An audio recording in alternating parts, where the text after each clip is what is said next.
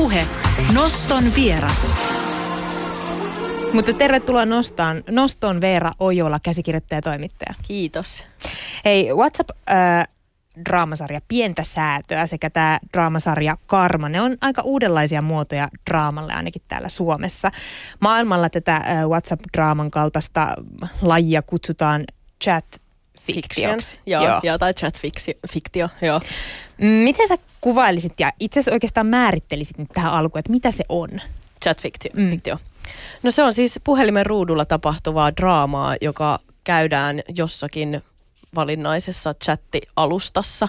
Eli se idea on se, että niinku koko se draama tapahtuu siellä, siellä chatissa, eikä niinku, ei näytetä mitään muuta. Mutta tämä karma ei ollut sitten chat Ei, ei, joo. Et, äh, karma oli niinku, no se on ihan oma lukunsa, että mitä se oli, mutta niinku, äh, se on siis, kuvattiin puhelimella ja se näkyy puhelimen ruudulta ja se oli pystyvideo, mutta niin kuin, ja se oli vielä kaiken kukkuraksi niiden näyttelijöiden itse kuvaama, eli he kuvasi niin kuin selfienä itse itseään, mutta niin kuin muuten se tavallaan oli kuitenkin ihan ns. normaali draama, että täysin fiktioa ja, ja näin. Missä sä oot ensimmäisen kerran törmännyt nyt esimerkiksi tähän chat fictioniin? Öö, se oli sellainen sivusto kuin Babe tuolla Facebookissa ja niillä oli semmoinen Is it just me-sarja.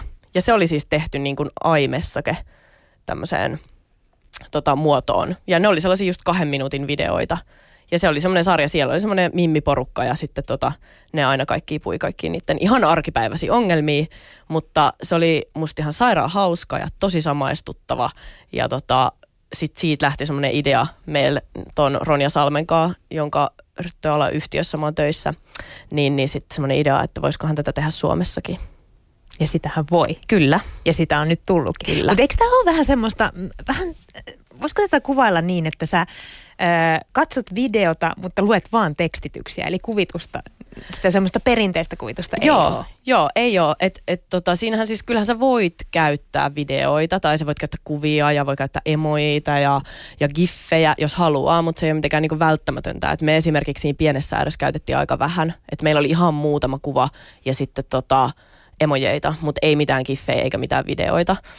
Ö, et tota, et se on sinänsä just vähän hassu muoto, että siitä ehkä ekana tulee mieleen video, tai kun se on, niin kuin tavallaan on visuaalinen, ja se tulee jostain YouTubesta tai IG-storiesista, mutta sitten kun sitä alkaa miettiä, niin se onkin itse asiassa tosi paljon lähempänä kirjallisuutta, koska ei siinä oikeastaan ole muuta kuin tekstiä. Niin, sitä luetaan pääsääntöisesti. Kyllä, joo. No mikä sua innosti tässä, kun sä olit siellä Babe-sivustolla?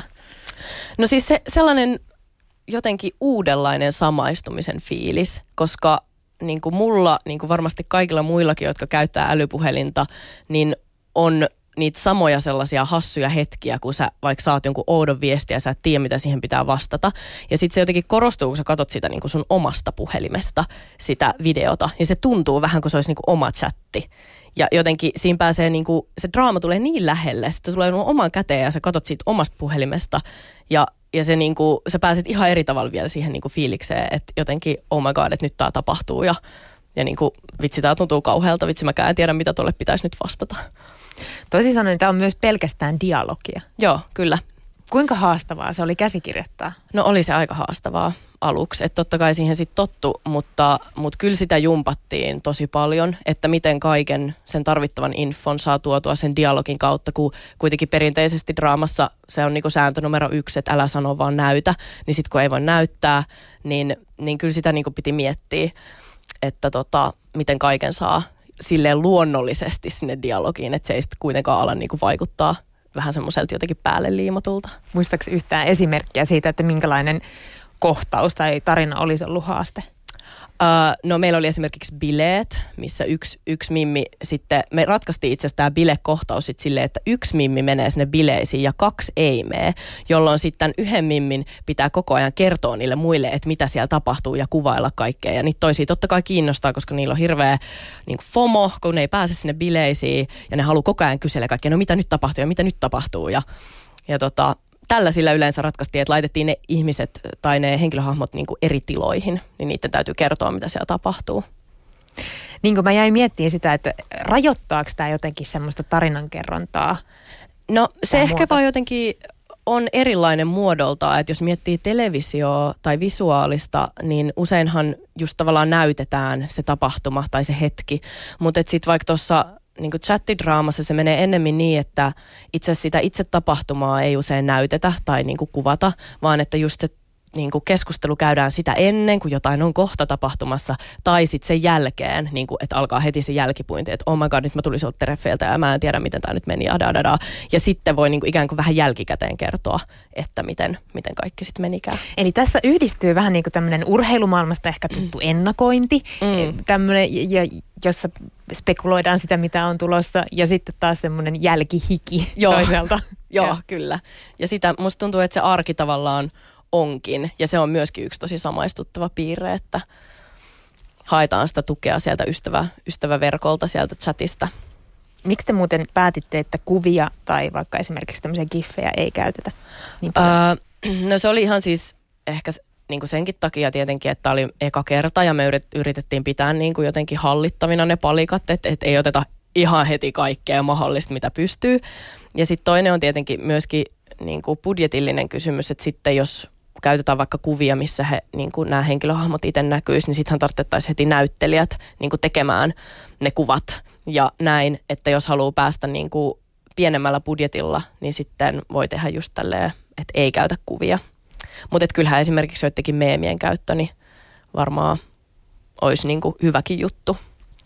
Tuliko muuten koskaan jossain vaiheessa sellaista tilannetta, että vitsi kun tästäkin olisi emoji? Uh, siis joo, ja sitten emojiitahan me käytettiin, että niitä me kyllä niinku ihan surutta sinne laiteltiin. Eli toisin sanoen sulla on aika hyvin hallussa koko se skaala, joo. mitä sieltä löytyy. joo, kyllä. Jos mä katson vaikka mun vi- viestiliikennettä sosiaalisessa mediassa, on se sitten WhatsApp tai, tai, tai Facebookin Messenger-viestit, niin siellä on aika paljon valitettavasti kielioppivirheitä. Kyllä. Millaista kieltä te halusitte esimerkiksi tähän WhatsApp-draamaan kirjoittaa? No me lähdettiin sillä periaatteella, että sen kielen pitää olla samaistuttavaa nuorille, jolloin sen pitää olla myöskin niin kuin sellaista, mitä niin kuin normaalistikin sinne chattiin kirjoitetaan, eli ei mitään kirjakieltä. Että tota, kyllä sieltä niin kuin pilkut ja pisteet puuttui ja, ja oli sata huutomerkkiä ja, ja näin. Että kyllä me tietenkin pyrittiin semmoiseen niin ymmärrettävyyteen ja että mitään semmoisia isoja virheitä ei olisi. Mutta sitten esimerkiksi että sekin noudatteli vähän sitä draaman kaartaa, että jos on vaikka joku hätätilanne, niin silloin kun sä kirjoitat nopeasti, niin tuleehan sinne niin kuin, virheitä samalla tavalla kuin varmaan niin kuin dra, niin kuin perinteisessä draamassakin voi vaikka sekoilla sanoissa, jos, jos on niin kuin jotenkin hätätilanne. Mutta tota, sitten me myös tehtiin semmoista eroa niiden henkilöhahmojen välille, että osa puhu vähän, tuli ikään kuin vähän enemmän kirjoitusvirheitä, oli enemmän puhekielistä ja sitten toisella, joka oli myös persoonaltaan vähän sellainen niin kuin jotenkin jämptimpi, niin hänellä oli sitten myöskin pisteet paikallaan siellä teksteissä. Niin millaista taustatyötä te teitte tämän ö, sarjan tiimoilta? No, ö, mä katoin sitten niin kuin kaikki Babe, silloin tulleet Babe-videon tota, jaksot ja sitten muutenkin tutustuin vähän tuohon kulttuuriin, että et on olemassa nyt jo vaikka kuinka monta erilaista appia, minkä kautta pääsee seuraamaan erilaisia chatfictioneita, niin seurailin niitä. Ja sitten tietenkin ihan vaan se, mitä omasta elämästä on niinku kertynyt, että et miten, miten niitä chatteja käytetään ja miten siellä toimitaan ja mikä ikään kuin on se kulttuuri, mikä siellä vallitsee. Minkä ikäisille tämä muoto sun mielestä sopii? Tai onko esimerkiksi sun äiti nähnyt näitä? Ö, on nähnyt ja hän piti niistä kovasti. Että kyllä se varmasti tietenkin vaatii sen, että on jotenkin käyttänyt joskus jotain. Tai en mä tiedä, mä en ole keskustellut ennen kenenkään kanssa, joka ei olisi mitään chattia ikinä käyttänyt. Mutta kyllä se varmasti tietenkin vanhemmalle polvelle on ehkä sille vaikeampi, tai voi olla jotain inside-läppiä, mitkä ei sitten niinku avaudu, tai se samaistuttavuus ei just ole niin isoa. Mutta en mä näe mitään syytä, miksi olisi jotain ikärajoja, että kelle tämä sopisi niinku paremmin tai huonommin. Et enemmän se on niinku sitä, että kuka on käyttänyt noita palveluita muuten. Ja kuka osaa tämän kielislangin. Tässäkin haastattelusta tuli muuten FOMO. Niin. Fear of niin, missing out. Kyllä, Eli tota, pitää ehkä vähän olla semmoisen voisiko sitten sanoa teinikieleksi? Joo, joo kyllä, koska, koska toi oli niinku teineille tehty, niin sitten sen kielen pitää olla sen mukaista. Mutta tietenkin jos tehtäisiin vaikka niinku joillekin kaksivitosille, niin sitten se kieli olisi taas, se olisi niinku kaksivitosten kieltä sitten. No millaista palautetta te saitte tekijöinä tästä pienestä säädöstä? Me saatiin kyllä siis todella hyvää palautetta ja se vastaanotto oli, oli niinku huikea ja niitä videoita katsottiin ihan mieletön määrä. Ää, yhteensä mä kuulin jopa luvun, että niinku puoli miljoonaa kertaa, kun laitetaan YouTube ja Instagram ja niinku kaikki Facebook yhteen ja niinku kaikki jaksot ja katselukerrat yhteen, että tota, se meni kyllä kuin kuumille kiville. No tätä, tämän chat fictionin on spekuloitu jopa syrjäyttävän pikkuhiljaa tämmöisen niin kutsutun young adult-kirjallisuuden. Mm. On arveltu, että älypuhelin itsensä jatkan, jatkeena kasvaneet milleniaalit vois kokea tämmöistä vierautta tämmöisen perinteiseen kirjallisuuteen, jota ei elätä puoliksi virtuaalimaailmassa. Millaisena sä näet tämän chat, fictionin tulevaisuuden? No kyllä mä näen, että sillä on niin kuin todella valoisa tulevaisuus ja siinä on niin paljon mahdollisuuksia, miten sitä voi niin kuin laajentaa eri suuntiin ja just vaikka ottamalla niitä videoita tai kuvia mukaan ja, ja mitä kaikkea sitten niin voi tehdäkään yhdistellä eri chatteja niin kuin toisiinsa ja näin, mutta tota, ää, niin, mä oon myös kuullut sellaisesta, että, että myöskin tämmöinen chat fictionin seuraaminen voisi itse asiassa madaltaa sitä kynnystä sitten lukea esimerkiksi niin perinteistä kirjallisuutta, koska se jotenkin kaventaa sitä välimatkaa hypätä esimerkiksi suoraan YouTube-videosta niin kuin semmoiseen perinteiseen kirjaan. Mutta tota, ja niin, on, koska, niin. niin, koska se tuntuu myös vähän hassulta, että aika helposti nämä asiat laitetaan niin kuin jotenkin vastakkain. Että on se perinteinen kirja, mm. romaani, kirjallisuuden laji ja sitten on jotain digitaalista. Joo mutta nehän voikin toimia siltoina toisiinsa. Voi, voi todellakin. Ja mä en niin näe, miksi toinen olisi toista niin huonompi muoto, tai että, että miksi niin chat fictionissa ei periaatteessa voisi käsitellä ihan yhtä niin kuin isoja tai monimutkaisia aiheita kuin, niin kuin kirjassakin. Et totta kai sinne on vielä ihan tosi paljon matkaa, koska ei tota tehty niin kuin vielä kuin hyvin vähän aikaa, mutta, mutta se, että niin kuin voihan sisältö ikään kuin edelleen pysyä laadukkaana, vaikka se alusta tai se muoto muuttuu. Viikonloppuna myös muun muassa Helsingin Sanomat kirjoitti tämmöisestä nuorille suunnatusta sääromaanista, jo, jossa teksti on kuin runoa, eli toisin sanoen hyvin jäntevää kerrontaa ilman tämmöistä perinteistä juonivetoisuutta, mistä yleensä nuorten kirjat on tuttuja. Öö, tekstiä on siis vähän, mutta sitten sen tekstin sulattelu, se saattaa kestää vähän kauemminkin.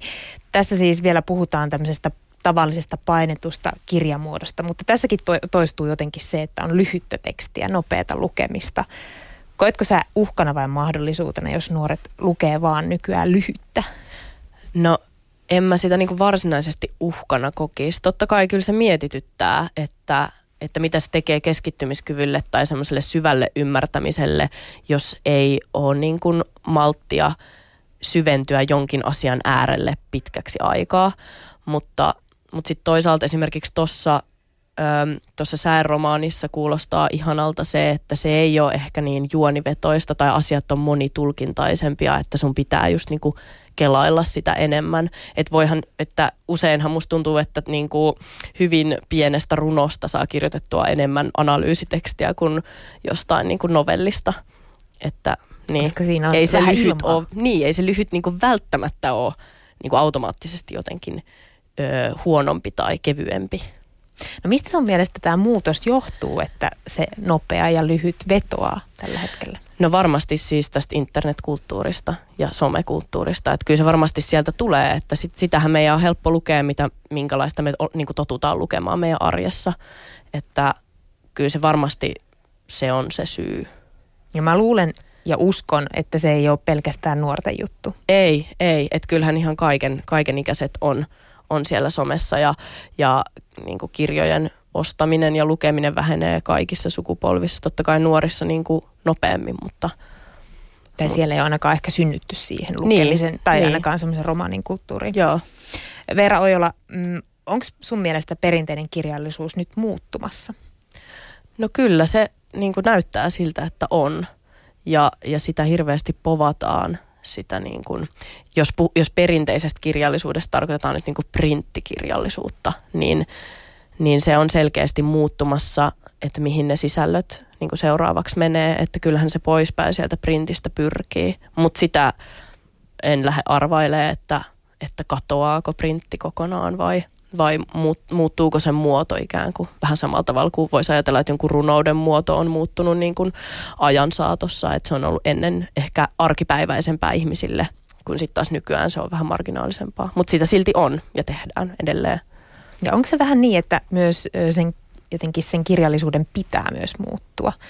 Niin, siis onhan se muuttunut koko, koko historian ajan, kun kirjallisuus on ollut olemassa, niin se on muuttunut. Ja onhan niin kuin joskus niin kuin tämmöinen, mitä me nyt katsotaan niin kuin hyvänä romaanikirjallisuus, niin sekin on lähtenyt tavallaan siitä, että on päästy kirjoittaa ikään kuin tavallisille ihmisille tarinoita. Ja, ja sekin on silloin aiheuttanut niin kuin tietynlaista kuohuntaa, että mitä nämä kirjat nyt tekee ihmisille, kun ne vaan lukee näitä ja mielikuvittelee kaikkia asioita. Että aina, aina se uusi on niin kuin pelottavaa ja jännittävää. Sä oot myös lavarunoilija. Kyllä. Mikä sua runoissa ja erityisesti niiden esittämisessä kiehtoo? Mm, no ehkä se niin kuin ensinnäkin, että, että vähän niin kuin mä oon tosi jotenkin dialogivetoinen kirjoittaja, että mä oon päätynyt tekemään tämmöisiä juttuja, kun mä oon tehnyt, niin se näkyy sitten myös tuossa runouden kirjoittamisessa niin, että mulle usein vaan tulee niitä töitä tehdessä sellainen olo, että tämä niin kuin printti ei just ole se paras muoto mulle viestiä se mun asia, mikä mulla on niin kuin viestittävänä. Että mulle vaan tulee tosi kova tarve puhua se ääneen ja, ja niin kuin, mä ajattelen enemmän niitä mun runoja vähän niin kuin käsi, käsikirjoituksina, itse asiassa niitäkin, että ne on niin kuin käsikirjoitus, joka sitten herää teatteriesityksen tavalla vähän niin kuin eloon vasta siellä lavalla. Niin kerro vähän, miten se lavarunous eroaa sitten tämmöisestä runon lausumisesta, joka tehdään ehkä myöskin lavalta? Uh, no ei se siis, ei niiden välille niin kuin tavallaan tarvii laittaa sinänsä mitään eroa, että ihan hyvin joku, joku teksti, joka toimii tosi hienosti printtinä ja on alun perin ollut printti, voi toimia myös lavarunona niin kuin todella hyvin sille, että joku lausuu sen ääneen, että ei siinä sinänsä niin kuin, sitä lausumista, se on se lavarunous niin kuin aina. Se on vaan niin kuin eri, erityyppistä sitten. Mä muistan lukeneeni joskus jostain, että, että lavarunous on miesvoittoinen laji. Pitääkö se paikkaansa? Mm, no mä oon ollut tässä kenes kuitenkin niin vähän aikaa, että mä en ole niinku huomannut, että se olisi mitenkään todella isosti ainakaan miesvoittoinen. Että tosi paljon on niinku nuoria naisia, että, että tota, niin. En mä ole huomannut mitään sellaista isoa eroa. Voi tietenkin olla, että voisin kuvitella, että näin on ollut aikaisemmin, että miehen on ylipäätään ehkä helpompi ollut tulla ja esittää omia tekstejä vaikka ääneen, koska ehkä on jotenkin lähtökohtaisesti ollut helpompi saada jotain arvostusta sille, mitä tekee. No jotkut ö, kirjoittaa lavarunoudesta, että se on vähän sekoitus semmoista teatteria, stand-upia mm. tai jopa rap-musiikkia. Joo. Minkälainen se on se tilanne paikka, missä lavarnoutta esitetään. Minkälainen tunnelma siellä on? No nämä tapahtumat, missä mä oon käynyt, eli oikeastaan ainoastaan Helsingissä, ja ne on ollut Helsinki Poetry Connectionin järjestämiä, niin niissä se tunnelma on todella usein semmoinen niin iloinen ja avoin ja että siellä ei olla silleen, nyt ollaan tässä vakavana, vakavan taiteen ääressä, vaan kyllä se on tosi semmoista aika niin kuin viihteellinen tapahtuma. Ne on usein jossain baareissa, missä ihmiset nauttii sit niin kuin juotavaa ja kuuntelee vähän runoutta ja sitten keskustelee. Ja ne on semmoisia tosi niin kuin vapaa-muotoisia. Ja, tota, ja kyllä niin kuin ainakin noissa open mic-tilaisuuksissa, niin siellä ihan, ihan niin kuin kaik, kaikenlainen teksti on ikään kuin sallittua ja tervetullutta. Ja, ja tota, ehkä se lavarunoiden hienous on just siinä, että siellä ei ole mitenkään määritelty, että nyt pitää räpätä tai nyt pitää lausua tai laulaa tai puhua, että sä saat tehdä ihan mitä sä haluat ja miten sä koet, että se runous niin kuin parhaiten nyt pääsee esiin. Onko tässäkin tapahtunut niin, että, että jos jatketaan, onko tämä vähän jotenkin jatkumaan tälle tämmöiselle WhatsApp-instadraamalle, eli tiivistetään lyhyen jotain asiaa ja esitetään se suullisesti ulos?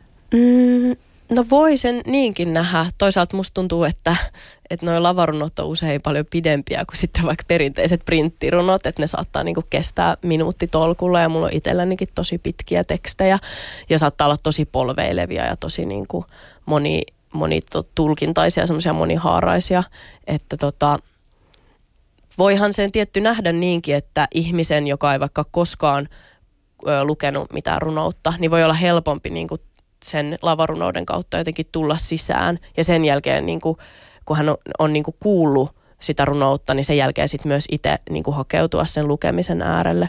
Et jos miettii, niin kuitenkin runouskin on loppujen lopuksi lähtökohtaisesti niin kuin oraali, oraalista perinnettä alun perin, että et runoutta on ollut paljon kauemmin kuin sitä on kuitenkaan kirjoitettu. Ja se on ollut semmoinen perinteinen niin kuin kansanmuoto muistaa ja viestiä, niin, niin se on mun mielestä ihan luonnollista, että ihmisen on ehkä helpompi ottaa se niin kuin puheena vastaan. No minkälaisia ne aiheet sitten on tänä päivänä lavarunoudessa? No tosi laidasta laitaan ja, ja tota, osa, osa kertoo tosi vaikka henkilökohtaisia kokemuksia, osalla voi olla sitten tosi niin kuin jotain yhteiskunnallista. Yksi semmoinen, niin kuin, mikä nyt mun mielestä näkyy vahvasti, vielä kun puhuttiin tuosta, että onko tämä niin kuin mies, miesvaltainen, niin kyllä feminismi ja feministiset aiheet näkyy mun mielestä todella vahvasti. Ja se on niin kuin sellainen jotenkin sukupuolten välinen tasa-arvo ja tasa-arvo ylipäätään on mun mielestä semmoinen niin aihepiiri, että se selkeästi aina niin kuin viehättää ihmisiä ja ihmiset jotenkin pitää niin kuin sellaisesta, sellaisista aiheista. Mistä sä itse inspiroidut? No muun muassa noista aiheista, mutta tota, ää, hyvin niin kuin vaihtelevasti sekä, sekä henkilökohtaisista niin kuin kokemuksista tai huomioista maailmasta, mutta saattaa sitten myöskin olla jotain yhteiskunnallisempaa. Mutta mä oon ehkä enemmän vähän semmoinen äh, jotenkin draama- ja rakkaushömpöttelijä kuin ihan semmoinen yhteiskunnallinen saarnaaja. mä, mä jätän sen muille. no ketä ne muut sitten siellä on? Miten sä esimerkiksi, äh, minkälainen ikäjakauma lavarunotilaisuuksissa on?